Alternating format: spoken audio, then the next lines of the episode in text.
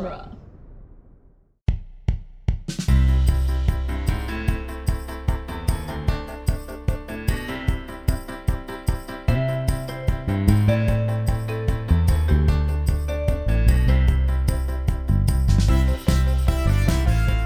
Hello, everyone, and welcome to the Protagonist Podcast, where each week we look at a great character and a great story. I'm Joe Dorowski, and this week we're discussing Anna, Omeir, Zeno, Seymour, and Konstance from Cloud Cuckoo Land. Joining me for the discussion is producer Andrew. Welcome back, Andrew. Hello.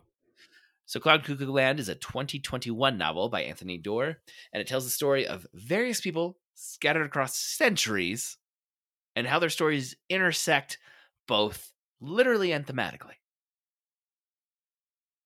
I don't know if that gives you any sense of what this is about, but that's that was the, the, the closest I come up to a quick summary.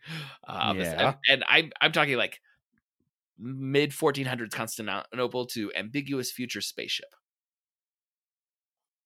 Uh, that that's the range we're dealing. Yeah. yeah. I don't know. It's it is hard to explain like what you're getting into early on and I don't think I I was more than a quarter of the way through before I was like, okay, I think I got it.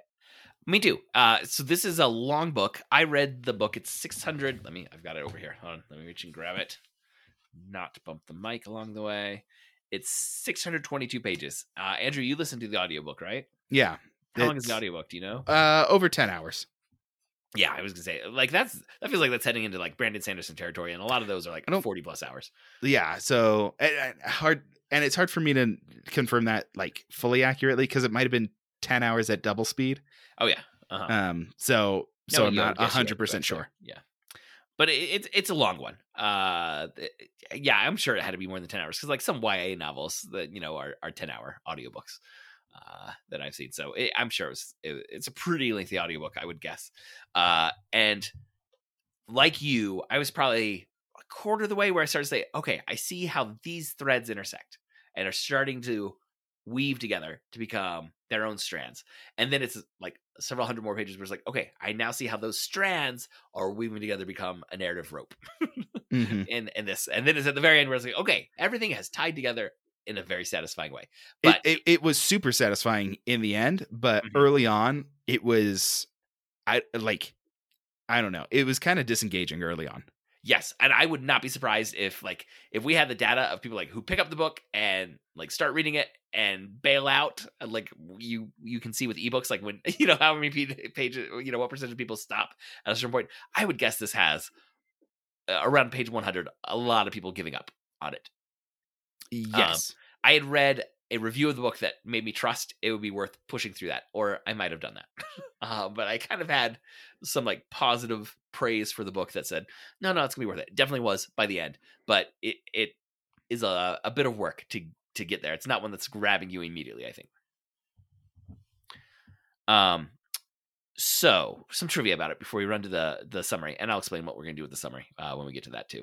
So Doerr notes that this book references several other books. Like he's very upfront. It, it is not subtextual; it is textual in a lot of it. But he also makes notes of it uh, in an author note. Most notably, there's a lost book by an ancient Greek writer, Antonius Di- Diogenes, which we know about because other ancient Greek writers praise it and kind of describe enough of it that we've pieced together some of what this missing book would have been about. Um, there's also Aristophanes, who was an ancient Greek playwright, wrote a drama called The Birds, which is the origin of the phrase cloud cuckoo land, which has been adopted by many people. Like there's lots of philosophers that will talk about cloud cuckoo land. Um, and that becomes like a, a central idea uh, in this book. Um, and Zeno's, uh, he, he's his character's plot. Um, part of it is that he is a prisoner of war during the Korean War, and some of the inspiration for that came from a book called Remembered Prisoners of a Forgotten War An Oral History of Korean War POWs that Doerr read and was like inspired by. He's like, I have got to, I've got to tell some of these stories um, in, in it. And I also saw that he, uh, when he did, um, is it called All the Light That We Cannot See? Is that one of his other, the, the big book? I think so. Before this? Um, he said he had to do research on walls for part of that. I've not read that book, so I don't know why he had to research walls, but he said he kept coming up upon references of Constantinople's walls. And he's like, well, okay, I'm gonna have to do a book about Constantinople and and and that wall, and that's the uh you know the the, the older plot line uh, that's in this. Um, this book ended up being a finalist for the 2021 National Book Award, and it was also considered for the Andrew Carnegie. Uh, that's the way it's supposed to be pronounced, right? Everyone says Carnegie, but isn't it supposed to be Carnegie? I think it's Carnegie. Carnegie. Okay, uh, but it was I a medal for, for excellence in fiction. I just know that we all say it wrong, Right. when we say Carnegie.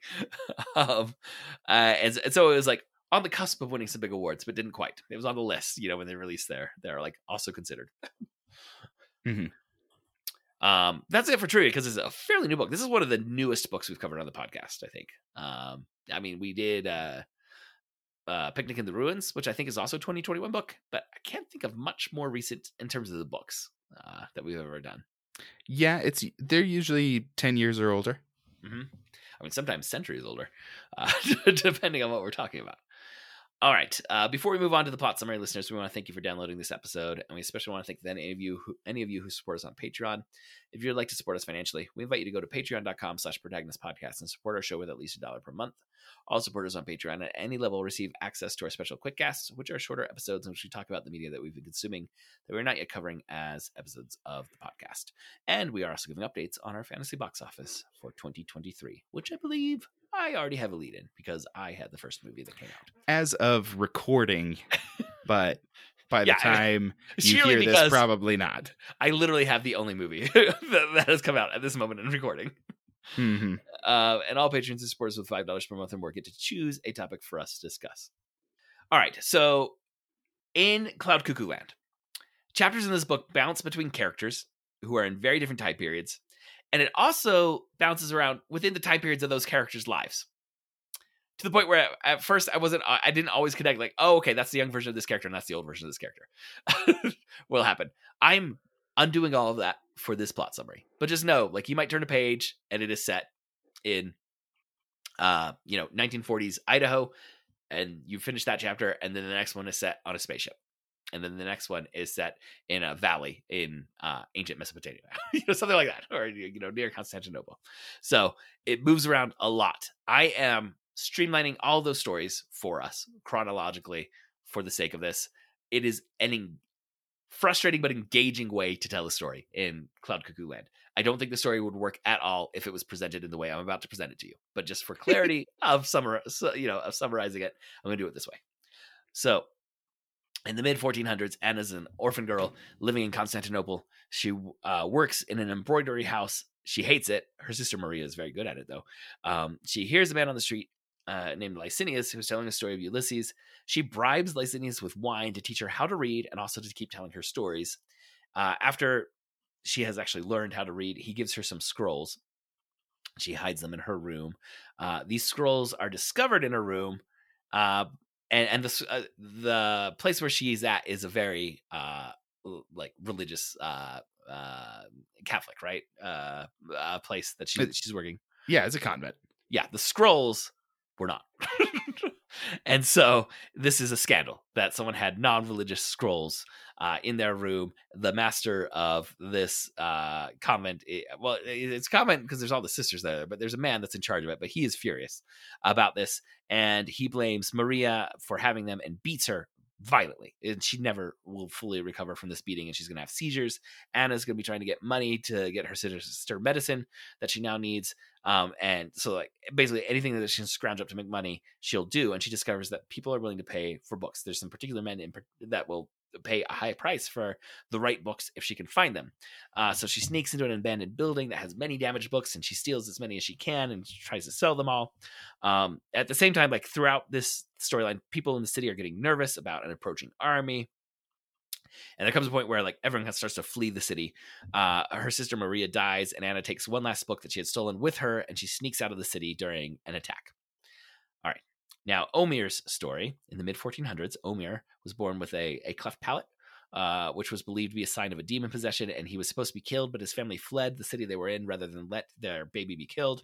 And he grew up on an isolated kind of farm up in a in a, a valley uh, away from everyone uh, but his parents. And that, but eventually, an army does come through demanding uh, animals to help uh, and also men to come serve in the army. And Omeir and his family oxen have to go. Omeir has a lot of struggles with the army. This is not his favorite place. um, and there's like long chapters about the army like uh, smelting metal to build a cannon and how they're going to build like the lo- the longest largest cannon that's ever been made which apparently is historically true that this was done um, to be able to attack and breach the walls of Constantinople uh, eventually uh, after a lot of buildup uh, the the battle begins, and in the chaos of battle, Omeir sneaks off to go back home, and he runs across Anna, the the girl from the first story. Uh, they end up traveling together. They don't speak each other's language, but they learn to speak, uh, and they fall in love. Anna teaches him to read the book that she has, uh, and they they live a life together. And then, as an old man, Omeir sells the book to some Italian book collectors. Now, uh, another storyline that we have is Zeno who's growing up as a boy in Idaho in the 1940s. He doesn't fit in with other kids. He loves to read books. He escapes into them. His father enlists in World War II, uh, and Zeno has to live with his dad's girlfriend while he goes to serve in the military. He dies in World War II. When Zeno turns 14, he enlists in the army and he gets sent to Korea, where he is captured and kept in a POW camp.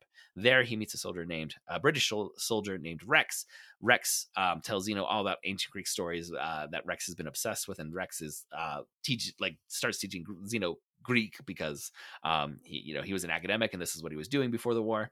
Um, and eventually, Zeno and Rex make an escape plan together. But when it's time to do the plan, Zeno freezes up and he just can't go through with it. And Rex and he are separated. Rex tries to carry out the plan. And Zeno has no idea what has happened to Rex. Years later, uh, Zeno's back in the United States. He's trying. He's tried to find out if Rex survived the war. Um, pre-internet, that's a pretty hard thing to do. you can't mm-hmm. just type a name into a search window and see if he has a presence on social media. But he eventually finds out finds out that Rex is in London, and uh, Zeno, who was romantically in love with Rex, uh, travels to see him. But he finds out that Rex has uh, another man living with him. Uh, his time with Rex does reawaken Zeno's interest in Greek texts and translations, though. Uh, so he goes back to the States and he learns about a recently discovered copy of uh, Diogenes's Cloud Cuckoo Land and begins translating it, uh, the fragments of it that he has. He, uh, like it's not a complete text, but he's translating what he what he can. Um, because he's at the local library so much working on this translation, he ends up getting roped into helping out with a youth group, like these kids that are hanging around all the time and bothering him. they're, just, they're just like the kids that are at the library. Yes. and he convinces them to stage a play version of Cloud Cuckoo Land. And this is by this point is like in the early 2000s, right? These, you know, yeah, he's doing doing this stuff. Mm-hmm. Um, so in Idaho, uh, earlier in the uh, in the uh, like uh, 1990s, I'm gonna say there's a kid named Seymour who's a child uh, somewhere on the spectrum. I, I don't think we're ever given a full diagnosis, are we? No, but but clearly um, that's what's being portrayed. Yes. Uh, and he has a single mom who is like, uh, I feel so bad for the single mom. she is working so hard to try and make a life for her and her son. Uh, and no one in the universe is helping her, it feels like, uh, through this. He's home a lot, uh, alone a lot. Uh, he has like a favorite uh, TV show that he watches that has a, a an owl character called Trusty Friend, uh, and he goes he wanders off into the woods and loves seeing animals. And there's an owl that kind of bond, he feels like he gets a bond with that he calls his trusty friend. Uh, and he learns a ton about animals, including at the local library. There's a librarian that helps him learn about uh, the animals that he sees, and he, he's able to like identify all the animals that he sees out in the forest. Um, but then a developer is going to tear down the woods, uh, and his favorite owl is killed in this process. Uh, as a teenager, he gets pulled into a, like a violent environmentalist group. um, mm-hmm. Like not just we're going to protest, but like we're going to violently ensure like uh like in the news lately there's been the people throwing uh cans of paint at, at great works of art but they know the art's not going to be destroyed this group would try and destroy the art yeah uh, to, to make their point uh and this group is going to like coax him and manipulate him into building a bomb to attack the office of the real estate developer company that tore down the forest behind his home. That company's office is part of the same complex as his local library. So Seymour Seymour builds a bomb and tries to plant it in the library, and he wants it to go off after hours.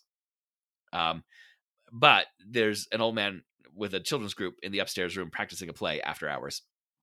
And uh, in the end, uh, through a, a, series of very unfortunate things, Zeno's going to grab the bomb and uh, he's going to die as he's running it out of the library so the children are safe. Uh, and then Seymour is going to go to prison, uh, uh, and he's offered a job with a company called Ilium. Ilium is building a 3D digital atlas of the entire planet. through drone and camera, uh, car camera footage. Uh, like every street, every every inch of Earth, they have footage of, and they're building a 3D world that someone could walk through. Uh, but they want Seymour and the other prisoners to sanitize all the visual data and remove anything that's violent or controversial. Because at this point, it's just we we send cameras all over the earth. Turns out cameras can catch some unsavory things. so uh, they they've got algorithms. They well, like they need the sets of eyes of these prisoners to go through and basically walk every street see everything that was captured by the cameras and and uh, red red flag anything that needs to be cleaned up. Uh, Seymour does this, but he starts to get annoyed uh, about like this idea of presenting a cleaned up, sanitized version. And uh, through years of working on this project, he actually figures out ways to embed some secret signals to anyone who looked closely that they could see that something's wrong with this image that I'm seeing, and he gives them a key, uh, a marker of an owl that they could kind of peel back and see what was originally there. Right. Uh, yeah. then- so he he finds a way to like embed the code. uh, of the, what was originally there, you know, the, the original image, whatever had been captured. Mhm. Uh, in an ambiguous future, Konstance is a young girl living on a generational spaceship that is traveling to another planet so that humanity can survive the damage that it's done to Earth. Um, there's dozens of people on the spaceship. There's an AI called uh, Sybil. Um, and uh, there's like very strict routines for everyone. Uh, but eventually, a plague breaks out on the ship, uh, and everyone's being locked in their quarters. Her father, knowing that he is about to succumb to this plague. He actually, but Konstance hasn't hasn't yet fallen ill. He gets her into an isolated spot away from everyone else and gives her all the supplies she needs and locks the door. Uh, and then basically everyone else dies, uh, and she's alone on the ship just with Sybil. And one of her favorite things that in all her her learning and everything is is that she can go into this VR world and she's loved she's loved looking at the Earth's atlas. Uh, and uh, she eventually picks up on some of the clues that Seymour had embedded in it, included which include clues that are leading her to this text called Cloud Cuckoo Land that she can't actually find anywhere on Earth because Seymour was in uh like as part of his guilt and penance that he felt about having led to Zeno's death. He stayed in contact with the youth group and made sure that uh, as much as he could that they were okay. And he, he found out about Zeno's translation uh, of that book. So there's some clues about Cloud Cuckoo Land throughout. Uh, and um, out of uh, all the clues that she finds uh, and everything that she does, she eventually has this uh, epiphany that she might not be on in, in outer space. and she, uh, despite Sybil like warning her not to do it, she starts attacking the wall of the spaceship. And eventually she climbs out and finds out that this was a simulation in Iceland that had been built uh, to test if humans can handle the uh, the the kind of travel that it would take to go from our solar system to another space through generations. Like Mhm. the no one that was in there was supposed to know that they had never left the Earth. uh, like her parents weren't like keeping her a secret. Like the, her parents were really thought they were traveling through through outer space. Um, but she climbs out, and uh, we're not told much about the stat- status of Earth that she climbs out to. Um, but she settles down and has a family and is able to pass on some of the story of Cloud Cuckoo Land that she found in that world atlas that she'd been wandering. The end. Mhm. Yeah. you know, pretty simple. Yes, and just imagine like one chapter, it's like young Seymour uh, at home with his, you know being left alone while his mom goes to work, and then another chapter is like teenage Zemo or uh, Seymour talking to a teenage you know a girl at school that's getting him into the, like this, these environmental concerns, uh, and then then you know like so it's not just like bouncing around these different people's lives; it's different moments of their lives are being told us out of order. It's a lot to kind of keep track of, but it really is rewarding. I do recommend this book. Mhm. Um, and I think one thing that's so rewarding about it is it feels like there is a clear and distinct narrative through line that humanity is always worried, worried the world's ending, and also books endure and give us meaning. that there's, Yeah, there's I'd say that's that's consistent in the various stories that we have. yeah, like it- it really does feel like the end of the world for people, both uh, on like personal individual levels, but also questioning like what humanity is capable of, what what is what is going on. Um, like the fall of Constantinople was a uh, like a it's just shaking your worldview because Constantinople was supposed to always stand, and it felt like heathens had won from the point of view of the people within Constantinople. Mhm. Uh, and if the heathens are winning, that means essentially God is falling, right? you know, the, like this, this is it. Uh, and, and then you get like individual, like Zeno being in a POW camp. That feels like the end of his life. Like it, it cannot possibly get worse than this. Uh, but then you also get like Zeno facing domestic terrorism, uh, which is something that's plaguing uh, you know America now. Like the, the violence that can happen in places that should be safe places. That feels like what are we doing as a society? You know, what, what, what is happening? And we get the spaceship story of like, oh, we really screwed up. like we destroyed the earth. you know, like for all these, it is literally like an apocalypse uh, is visiting these people's lives. Mm-hmm. And yet there's uh, power that they find through their individual connections with other people often uh, not uh, we can parse through uh, that idea uh, that there is a power in in in in warm personal connections that happens and also there is something enduring about books and knowledge that is that is concrete and and and being put down Mm-hmm. So, who do you want to talk about? Okay should we just kind of maybe uh, tackle them chronologically as we go through Okay. like and, and maybe we can put it together like anna and omeir their story is is going to become one story Yeah. um so let- let's talk about those two first Okay.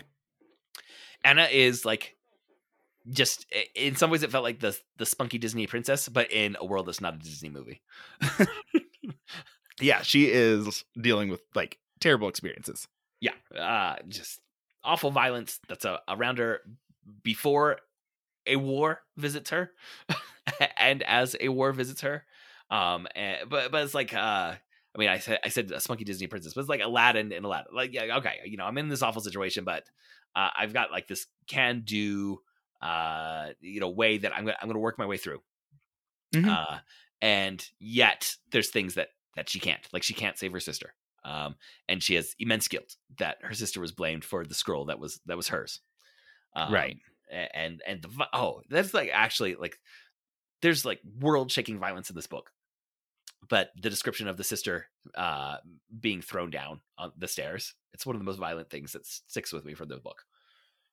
Um, so so yeah, like there's this mix of uh, Anna is actually pretty darn competent, but also you she can't fix everything. She can't save everything. like the problems are too big. Right. She she ultimately doesn't have that much power. Mm-hmm. Even as like you look around her, like the the other sisters in the convent, the other people on the street, like she's doing better than most of them at navigating this world. Um, that that that she's in, and yet the the scale of the problems uh, really are huge, and Mhm. and it's not something. Uh, I can't remember exactly how old she is at like when we first meet her, but it feels like like pre-pubescent, like nine or ten, right? Uh, like maybe twelve. Okay. But she, uh, I didn't go into depth, but like the when she's taken out to try and steal those books, it is like an Indiana Jones heist. it's, it's kind of what Mhm. ends up being described, and like there's danger all around, and she's she's good at it. She's able to get the books. She's able to um, find things. She's also smart enough to learn. Uh, like she's a pretty quick student learning how to read. Right. Uh, she's she's one of the people that like gets to read the book. hmm Uh, and, and this is the, despite being denied really any opportunity for education, she finds a way. And so there's that that's very laudable about her. Um, and she survives the you know the sacking of Constantinople. yeah, which which um, that was a pretty big one. Yeah. we, we we don't talk about it much. That was a big one. That that was uh that was a big battle.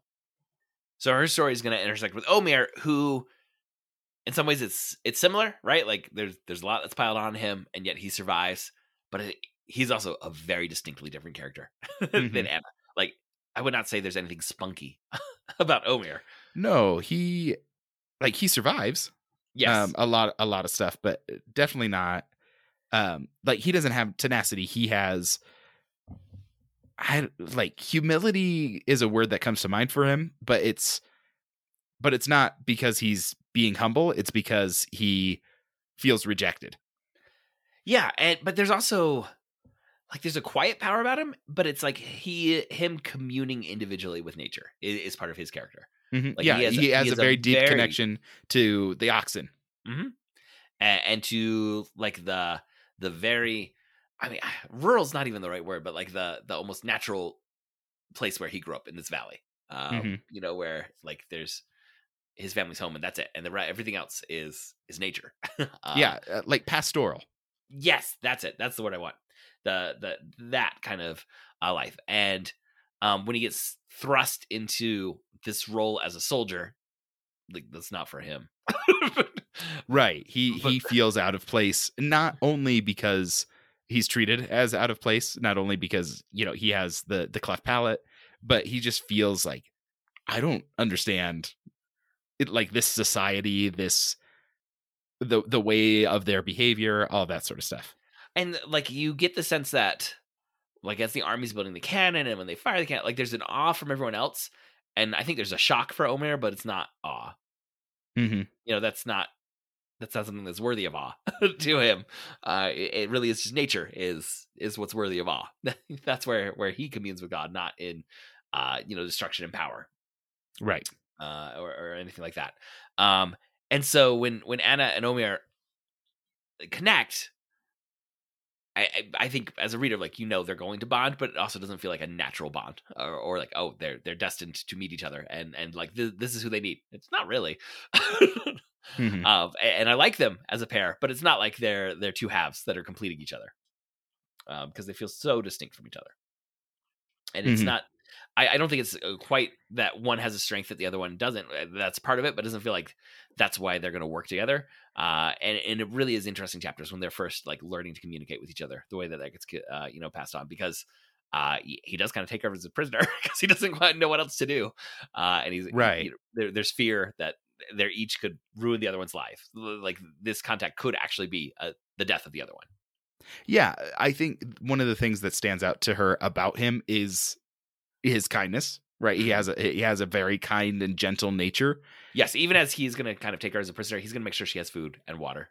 Um, Well, and- and his reason behind that which he tries to explain but but they have a language barrier is he's kind of saying well if i take her as a prisoner i will look like i was part of the army Mhm. and i will be able to get back home and do the things i care about and so he's just kind of like it, this works better if i have her as a prisoner Yeah. but i don't actually have her as a prisoner but it doesn't. He, can't communicate that to her, so we get the chapters from her point of view that are very wary initially of of the situation she finds herself in.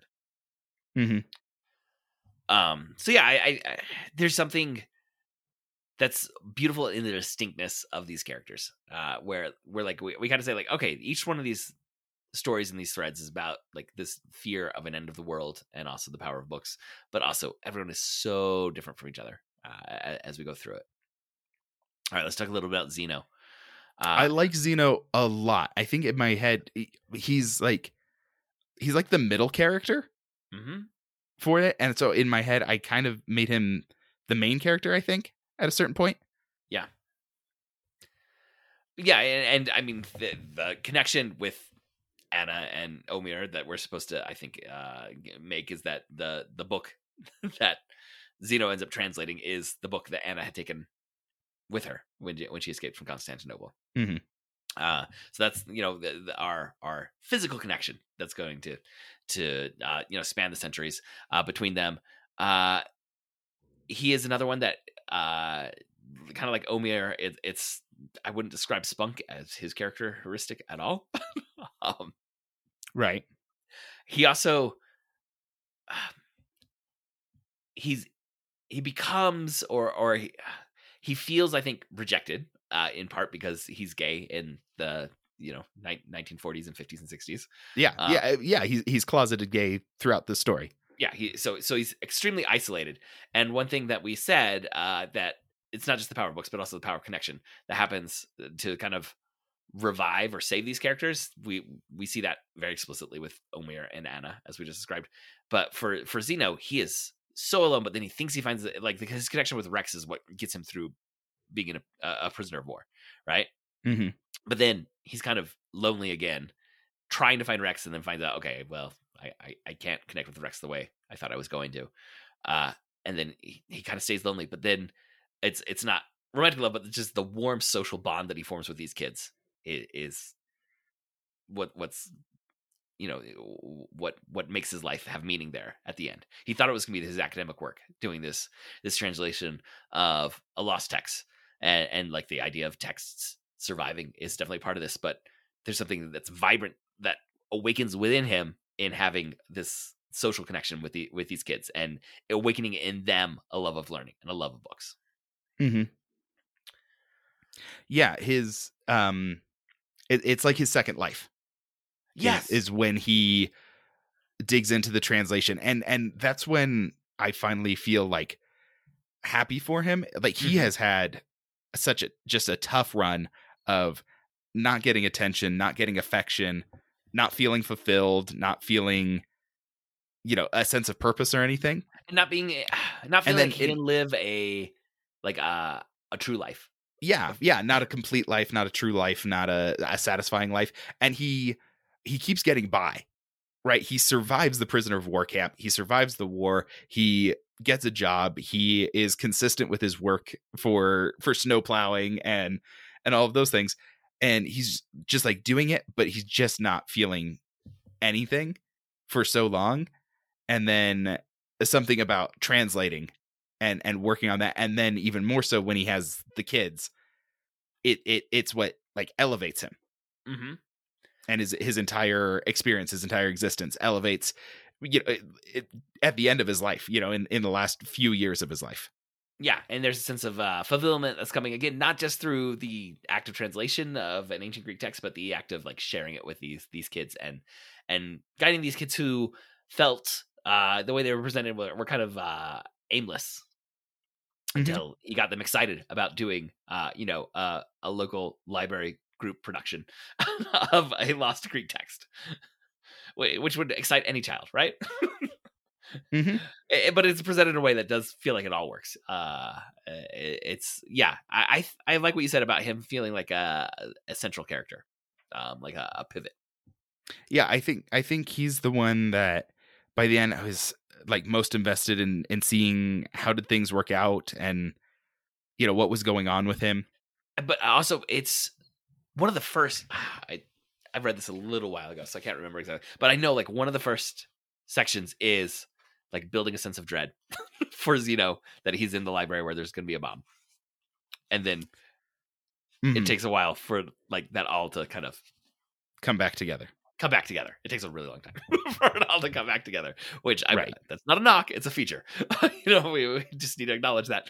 Uh, but there's um yeah, it's possible to kind of like lose that thread and then it like it, it, like it, you get reminded like oh no there's something bad happening here because because like you're upstairs in the library room with the with the kids uh and and like the kids are like being kids. They're like trying to pay attention but also getting distracted and he's trying to like guide them just like stay focused and and uh you know learn their lines but there's also like the silliness but then also um uh, by the time like we're, we're revisiting it all and like we're seeing it come to a head with uh uh well it's a gunshot is what happens downstairs first not the bomb like the, we know there's a bomb down there but also um seymour's to shoot another li- library worker um and he hears the gunshot and realizes because of his war experience exactly what that means and the kids don't quite process it and we see him like enter a- a hero phase that we didn't know he had even though we'd seen like the stories of his military experience.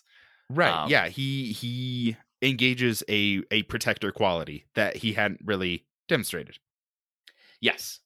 And um it's so sad when you know what what happens uh when he dies but uh his, well and they are also not explicit in describing it they Mhm. make it clear like he does something heroic he takes the bomb and he runs as far as he can from the kids and and and from anybody right he runs past the police and everything just to get it away from people Mm. and and and it's purely heroic but it- like the blast doesn't happen and they don't say anything about his memorial or you know his burial his death or anything like that hmm Um, and it's uh, like the way the pieces work. Like in some ways, you're kind of like ah, the structure of the book like leaves you like waiting to see like okay, are we going to revisit that at all? And the way you find out a little bit more is through uh, you know we're jumping past Seymour, but to Konstance wandering through her world atlas, she finds a copy like a a personally bound copy of uh the book that he'd been translating but in Australia and you find out like one of those kids had been visiting from Australia for the summer when she ended up spending a lot of time at the library and got swept up in all this. And, uh, you know, all the kids ended up with a bound copy of the translation that Zeno have been doing. But it, it, like, it's just little breadcrumbs that are, that are happening that you, it's almost like uh, seeing tiles of a mosaic without being able to step back and see the big picture. uh, you know, until until much later Mm-hmm. in the story. Um, Seymour, uh, anything you want to say about Seymour? Um, I think I, they The most interesting for thing for me about his character is his journey to being uh like an agent for himself. Because so much of his life, it feels like he's just being manipulated by people around him. Not his mom. Like his mom Mhm. is is truly loving. And, and for me, like one of the the most heartbreaking characters in the in, in the book is like you she's pouring her soul into trying to make a life for her and her son and to see Mhm. the way her son is manipulated and that she loses him to jail because of the internet basically uh, Yeah. because because of trolls on the internet that really are just trying to see can we make someone make a bomb uh Mm-hmm. like we, we find out like in the court that there wasn't actually a group that he was communicating with it really was just kind of trolls saying how, how far can we push someone right and i think uh, i i really like um uh, so by the end of the book it focuses a lot on seymour he has kind of a lengthy um you know uh, not epilogue but Mhm. after the action of the library there's a pretty long stretch where it's focused on okay here's what's going on with seymour here's what happens to seymour here's how he matters in the long run to to, to konstance Konstance's and- story because yeah. we've been given the breadcrumbs of Konstance like finding these weird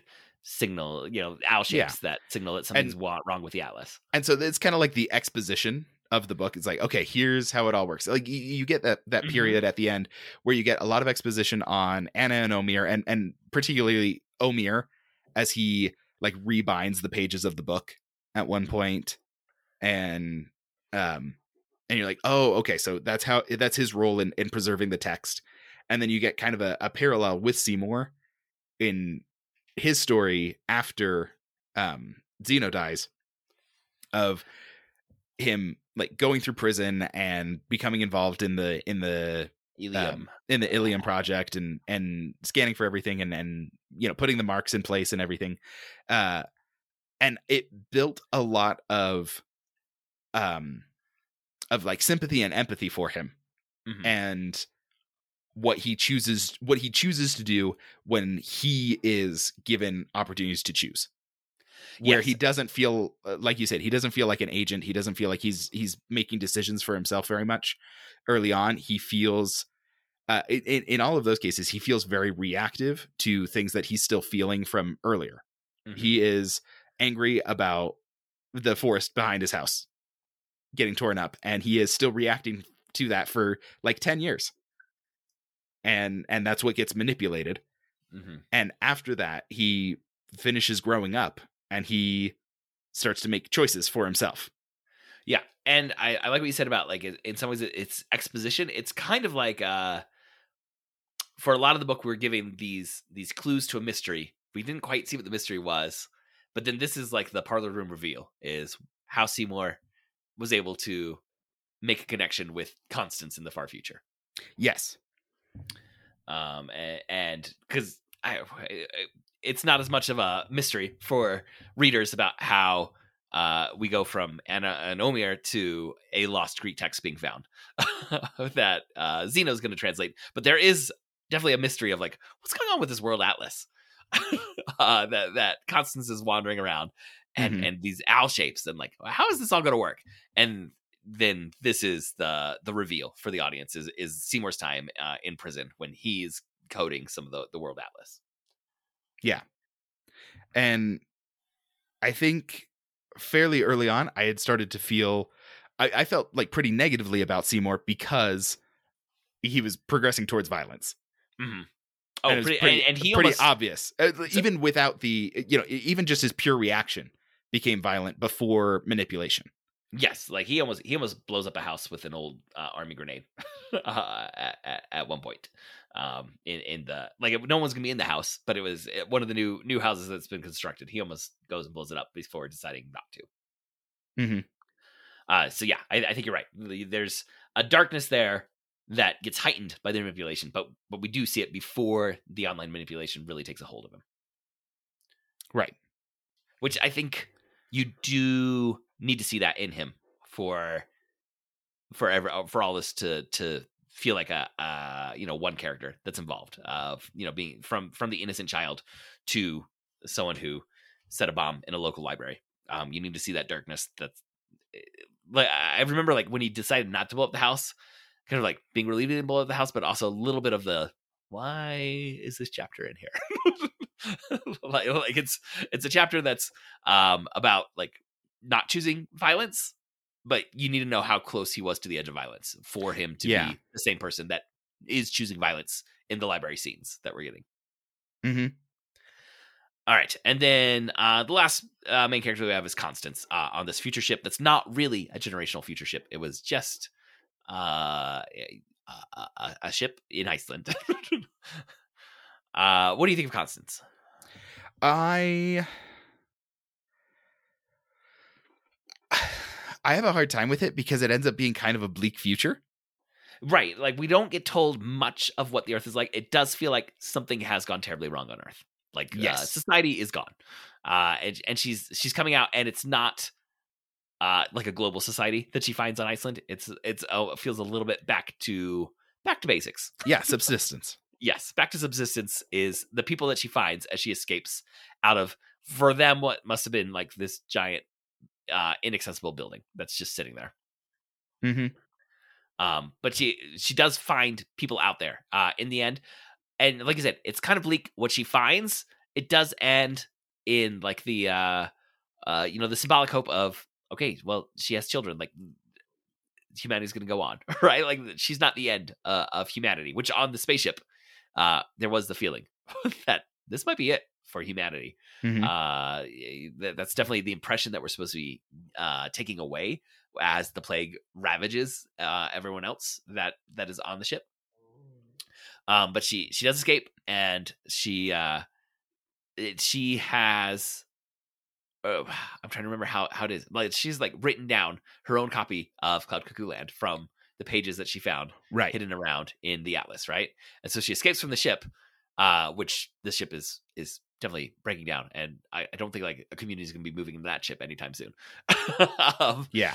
but she leaves it with yet again the book, and she finds people that are outside the ship, and the the last image that we're kind of given is her as a mother reading a bedtime story from the book that she wrote of all the uh, the digital images that she saw uh, in in the world atlas. And so I think there's something interesting to I don't maybe not dig into, but at least to address. It seems like throughout this the um the female characters typically are the readers of the book, the readers of the story, the ones that communicate it to somebody else.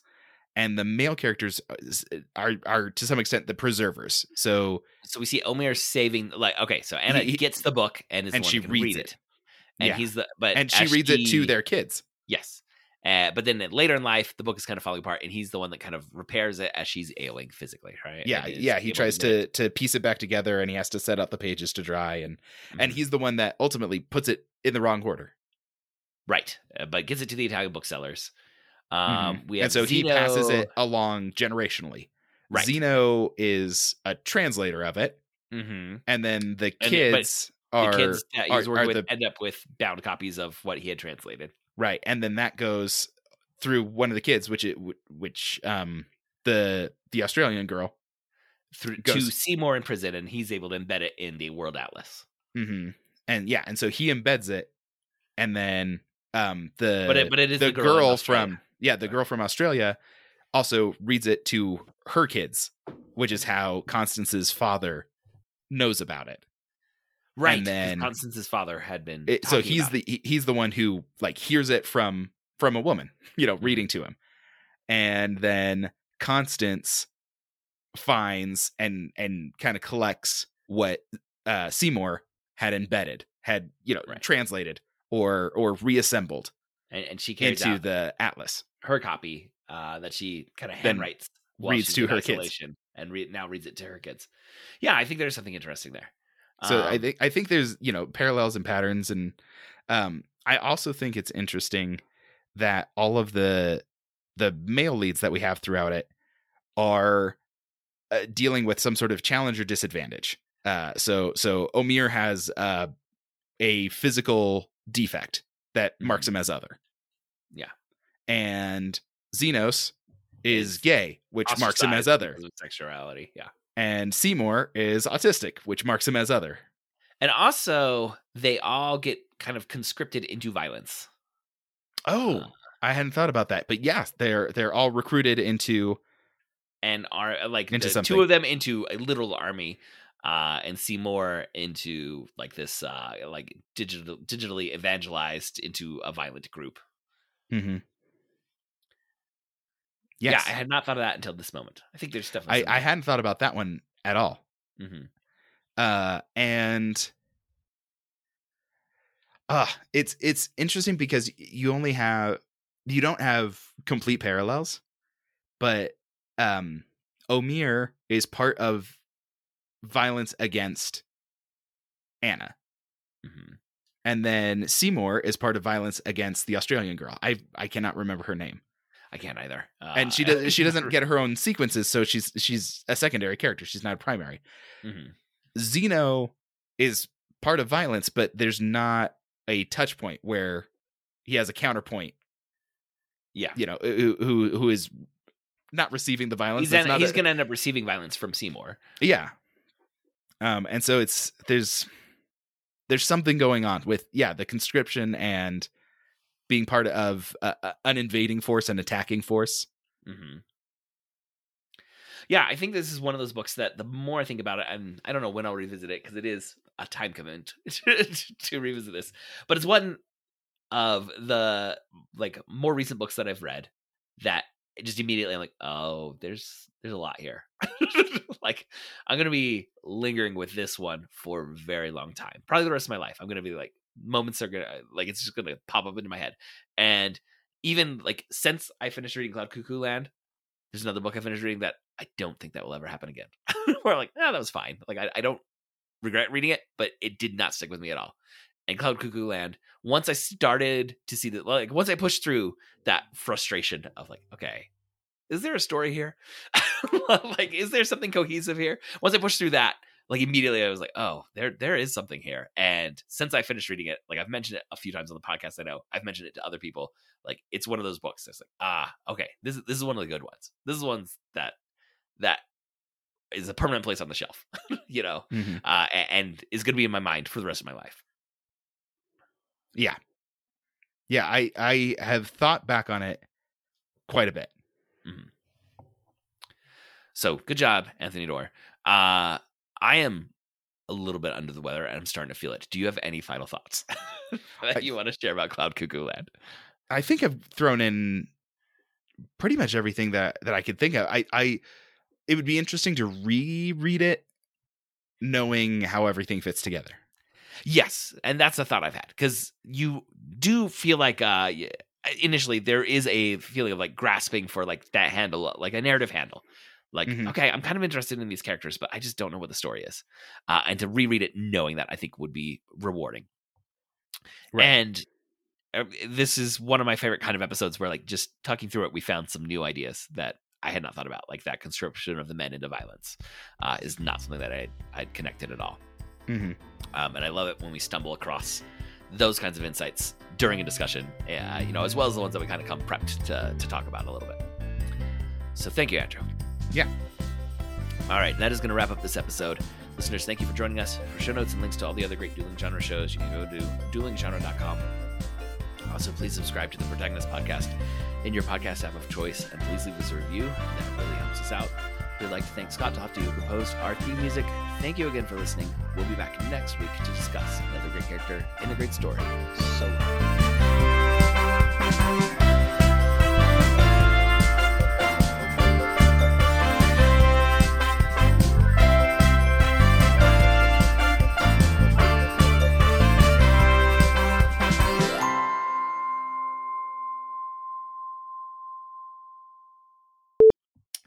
Andrew, do you think listeners can tell that we're on the second episode of a double record and my voice is starting to go out? Uh, no, not at all. Okay. All right. Good, good. I've also had my first week of lecturing happening. So just a nice, a lot of talking that's been going on.